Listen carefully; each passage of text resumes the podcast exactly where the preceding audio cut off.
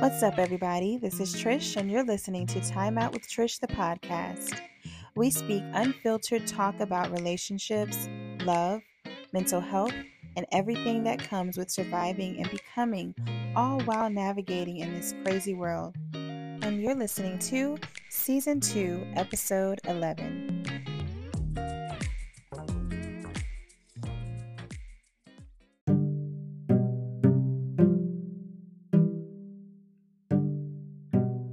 Although today's children may never experience the same kind of movies we did, they're being introduced to something far more important the real world. It makes the older classics seem very surface level when compared to newer classics. Adults such as myself grew up on movies like Beauty and the Beast, The Little Mermaid, The Lion King, and so many other Disney classics. The list goes on and on. Movies back then compared to now just seemed different. We weren't forced to see the many aspects of adulthood. Kids could just be kids.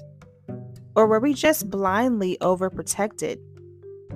It's easy to conclude that both eras of children's movies make for different childhood experiences, given that the messages and morals contained in these types of movies have changed drastically over the years. A few weeks ago, my sisters, mom, niece, and I had a family night and watched a movie recommended by my niece called Turning Red. Anytime my niece recommends a movie, let's just say we know we'll all be in for a real treat. Either we're going to really love it as it releases the laughter of our inner child, or we're going to recall the days we miss when kid movies really were just kid movies.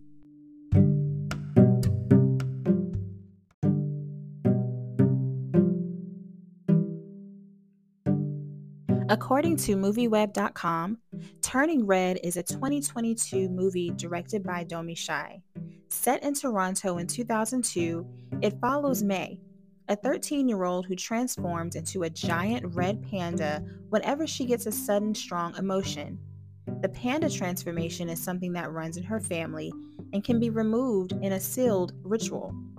When the ritual falls on the night that May wants to attend a concert with her friends, she must decide who she wants to be while grappling with conflicts with her mother, who wants May to remove the panda spirit. As a child, there's always a need to want to make your parents proud and seek their approval. And truth be told, parents love this fact, and they also want to hold on to the purity and innocence of their children for as long as they can, with the understanding that at some point, they will have to let go.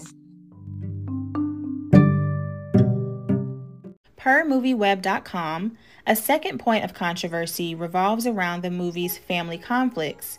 May's mother wants May to perform the ritual to remove the panda, as all the women in the family have. However, May has enjoyed her panda and the experiences it's given her and doesn't want to remove that part of herself.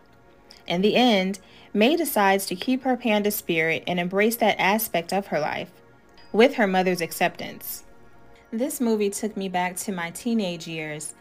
I remember wanting to be accepted so badly by my peers, but I also didn't want to disappoint my parents.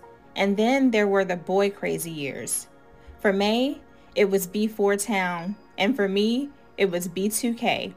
I was never allowed to sing their songs around the house and forget ever attending a concert. But I was a teen in love, and that's all that mattered. Proverbs 22 6 says, Train up a child in the way he should go, and when he is old, he will not depart from it. As I watch my niece and nephew grow, I can't help but wish that even as their aunt, that I could protect them from everything. Heartbreak, peer pressure, pain, regret, desolation. But these are the things that may happen out of their parents and my control. The best we can do is provide sound advice and guidance through their choices. And just as those before us, you pray that your teachings find them on their journeys and bring them back home to themselves. There were some plots in the movie that gave me pause a few times, However, I encourage you to take a deeper look at the times we're in.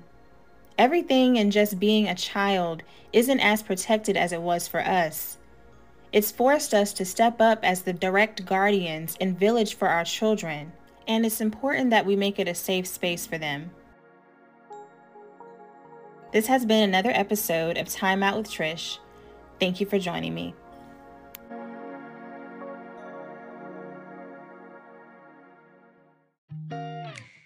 If you enjoy this episode and you'd like to help support the podcast, please share it with others, post about it on your social media, or leave a rating and review.